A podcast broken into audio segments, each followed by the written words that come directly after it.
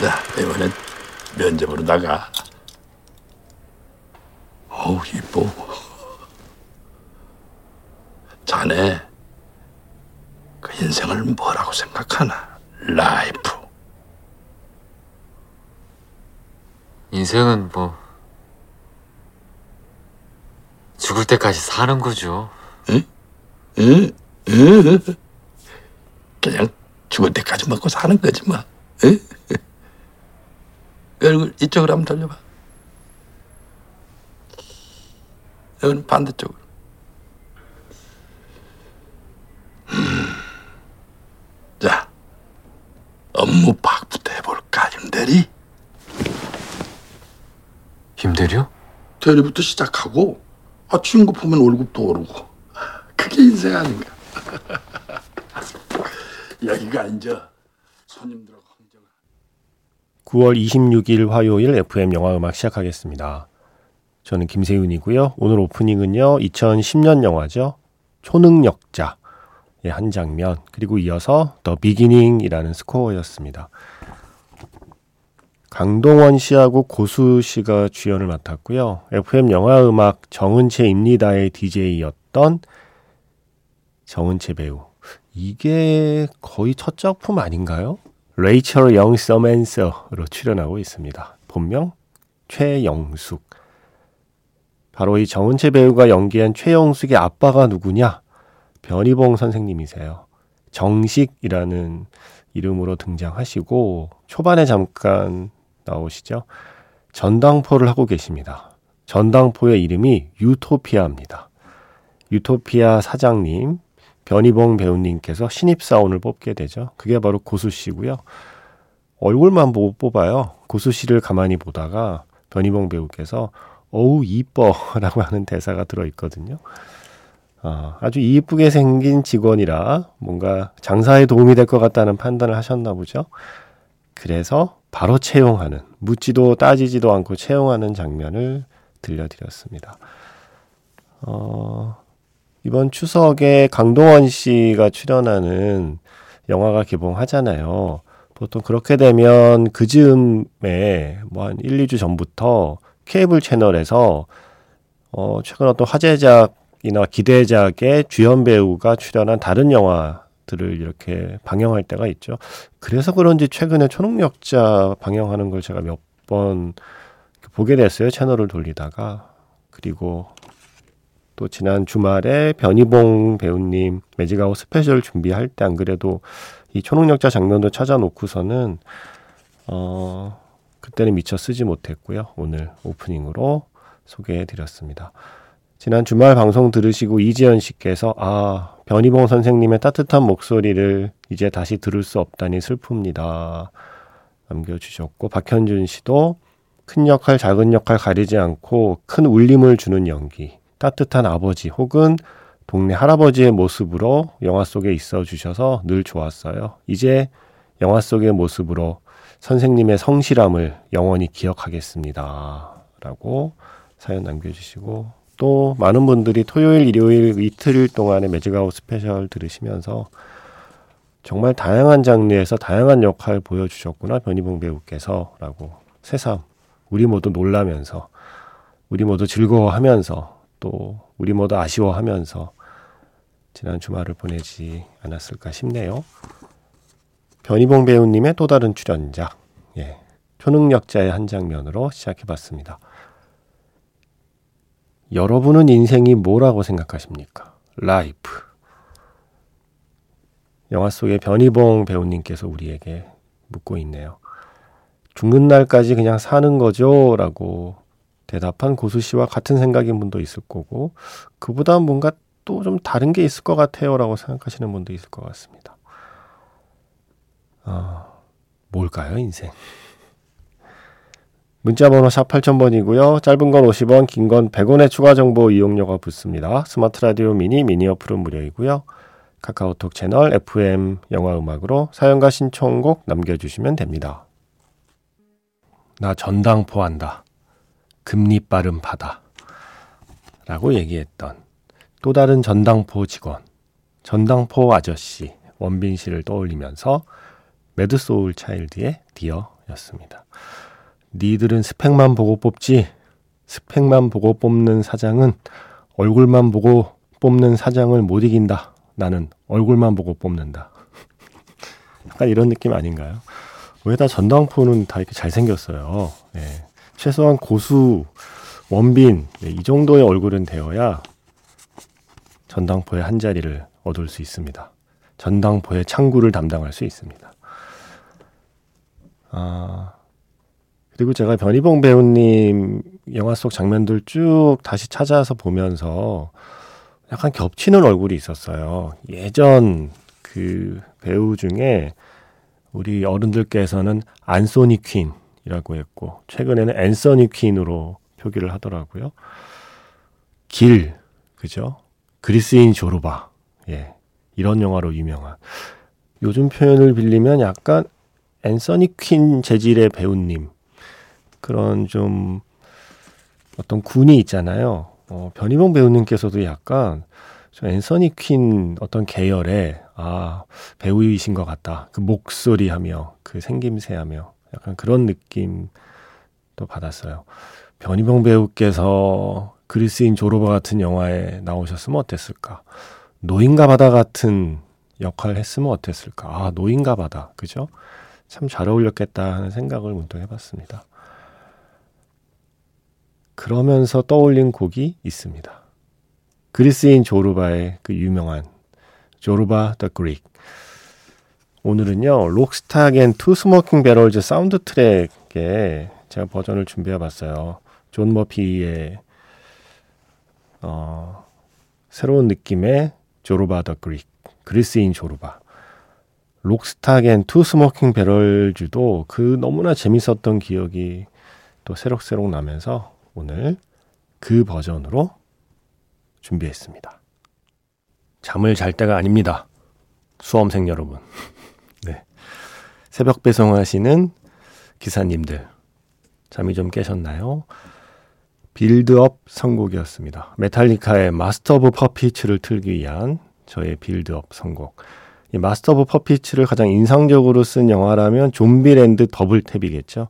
이 좀비랜드 1편의 오프닝에서는 For Whom the Bell Tolls를 쓰고 있거든요. 그런데 속편 좀비랜드 Double Tap에서는 Master of Puppets와 함께 좀비를 사냥하는 장면으로 시작합니다. 메탈리카의 노래로 오프닝 시퀀스를 구성하는 시리즈예요. 그 전에는 장화 신은 고양이의 그 댄스 배틀에 흐르던 곡 Diablo Rojo Rodrigo y Gabriela의 연주였고요. 그 전에는 Lock, Stock and Two Smoking Barrels 가이 리치 감독의 그 영화 사운드 트랙의 Zorba the Greek 그리스인 조르바였습니다. 어, 내일 27일이 수능 D-50일이던데요. 오, 이제 50일 남았네요. 네, 얼마 안 남았네요. 50일만 버티면 됩니다. 여러분, 50일만 버티면 보고 싶은 영화 볼 수 있습니다. 수험생 여러분. 잘 버텨봅시다. 음, 송다혜 씨는 무슨 시험 공부인지는 말씀 안 하셨는데 수능은 아닌 것 같고요. 아마 중간고사를 말씀하시는 것 같아요. 드디어 실시간으로 듣게 되었네요. 시험 기간이라 공부하다가 생각나서 틀었는데 너무 좋아요. 영화 음악을 듣기 위해서 제가 오늘 열공했나 봐요. 라고 하셨는데 아니요. 송다혜 씨는 영화 음악을 듣기 위해서 이 시간까지 잠 안 자고 계신 게 아닙니다. 시험 공부하려고 잠 안 자고 계신 겁니다. 그걸 잊으시면 안 됩니다. 영화 음악 들으려고 이 시간까지 열심히 공부했나 봐요. 이거는 시험 망쳤을 때, 예, 그 뒤에 정신 승리가 필요할 때, 어, 하시면 되고요. 시험 보기 전까지는 시험 공부하셔야죠. 벌써부터 이렇게 정신 승리 하시면서, 아유, 뭐 시험 공부는 어차피 안 되겠고, 영화 음악 듣는 게 어디냐 이런 생각은 아직은 이릅니다. 그건 시험 망신 다음에 하시면 됩니다. 시험이 인생의 전부는 아닙니다. 하지만 인생의 큰 부분이긴 합니다. 그래서 마지막까지 힘내서 할 수 있는 데까지 한번 해야죠. 그게 시험 공부죠. 예. 시험이 끝난 뒤에는 얼른 정신을 수습해야 되는 거고 그 전까지는 할 수 있는 데까지 한번 합시다. 송다혜 씨 그만 여기까지 이제 공부하세요. 잠깐 좋았으니까 이제 됐죠? 예, 이제 공부하세요. 어, 지금 공부하시는 분들께 좀 좋은 자극이 될 만한 음, 음악들을 좀 생각해 봤어요. 당신이 잠든 사이에 에서 나탈리 콜의 This Will Be an Everlasting Love 듣고요. 이어서 4576 쓰시는 분의 신청곡 브랜든 프레이저가 출연했던 영화죠. 하버드 졸업반에서 I Will Remember 마돈나의 노래 두 곡을 이어보려고 합니다. 이게 무슨 수험생에게 도움이 되는 선곡이냐라고 하시면 영화 제목을 신경 써주세요. 당신이 잠든 사이에 당신의 친구는 하버드 졸업반. 네. 나탈리 콜과 마돈나의 노래 이어서 듣고요. 영화 자판기에서 만날게요.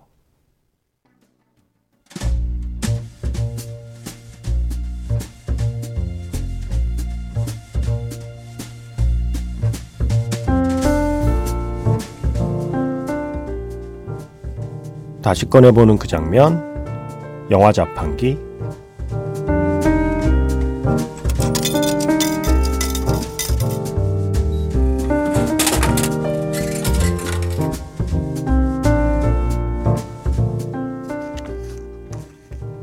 다시 꺼내보는 그 장면, 영화 자판기. 제가 오늘 자판기에서 뽑은 영화의 장면은요, 영화 비와 당신의 이야기에서 한 장면입니다. 지금은 사라져버린 어릴 때 나의 초등학교. 하지만 그곳에서 쌓은 추억만은 사라지지 않았죠. 어느 가을날, 운동회 달리기 시합에서 넘어져서 팔에 상처가 난 청군 영호에게 손수건을 건넨 백군의 여학생이 있었습니다. 공소연. 그 예쁜 미소를 영호는 아직도 잊지 못하겠습니다.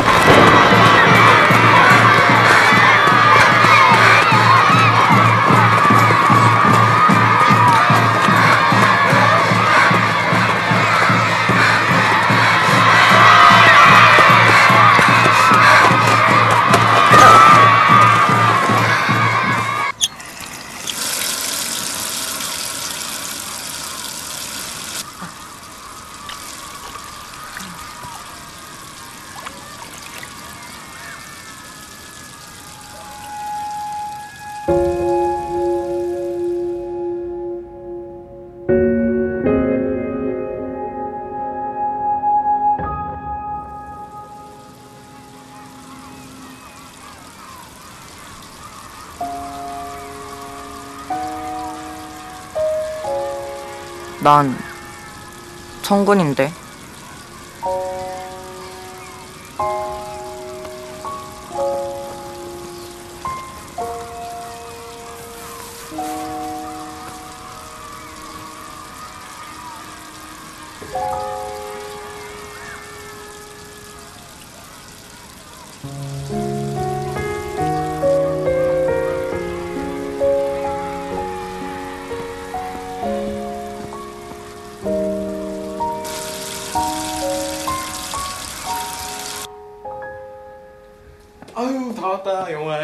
집중하자 어? 자 여기 동그라미 친 곳에 이름하고 사인 아니 좀 비싼 것 같은데. 아유 저놈 어? 21세기가 지난 지가 언제인데 넌 이제야 핸드폰이니 어? 너 이거 놀라지 마라 지금은 평온하지 가로 본능 우와 짱이다! 장면이다 어, 나 이거 실제로 처음 봤어. 나 이거 할 때마다 계속 소름 우와! 어, 자연스럽게 되는 거야 이렇게. 어, 아, 예, 예, 정국, 정국. 나 그 하나 궁금한 게 있는데. 그러니까 비싼 게 아니라고 영호야. 아니, 아니, 아니 네가 지금 가입을 해야 10%의 보조금이 들어가. 아니 그게 아니라 아우 저 똥 쌀 것 같은 표정 봐. 알겠어 3개월 무료로 해줄게. 그만. 끝. 아니 그게 아니라 너 그 초딩 때 공소연이라고 기억하냐? 공소연? 공소공 걔 중간에 전학간 애 아니냐? 어! 근데 걔는 왜? 아니 혹시 쌤한테 부탁해서 그 연락처 같은 거 알 수 없을까? 우리 엄마? 어 아직 학교 계시잖아. 어 뭐 이번에 교감 다셨지. 아니 그냥 뭐 어, 어느 학교 갔는지 그런 거만 아니면 주소 같은 거라도. 너? 너 요즘 외로워? 힘들어? 아니 그냥 내가 뭐 좀 돌려줄 게 있어서 그래요.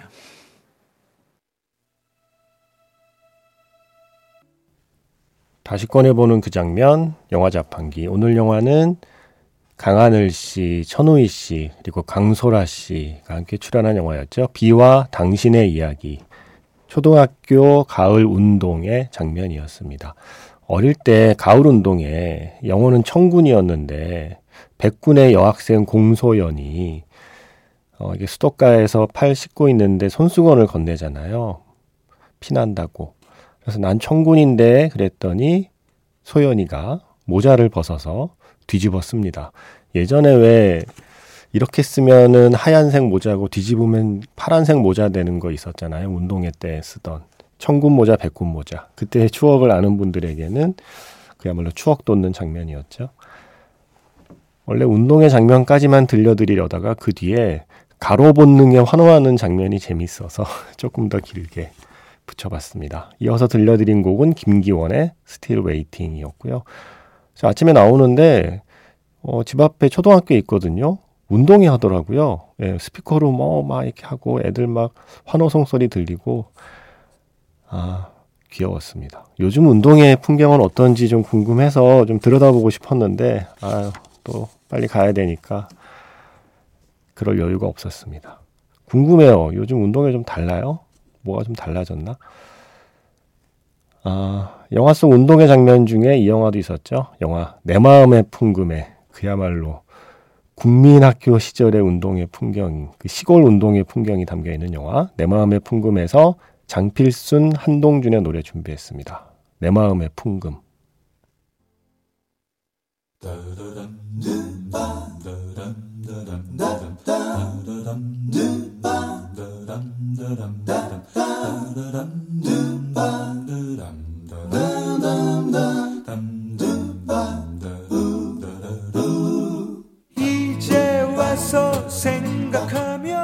영화 속에서 가을 운동의 풍경이 또 중요하게 쓰인 영화 있었죠.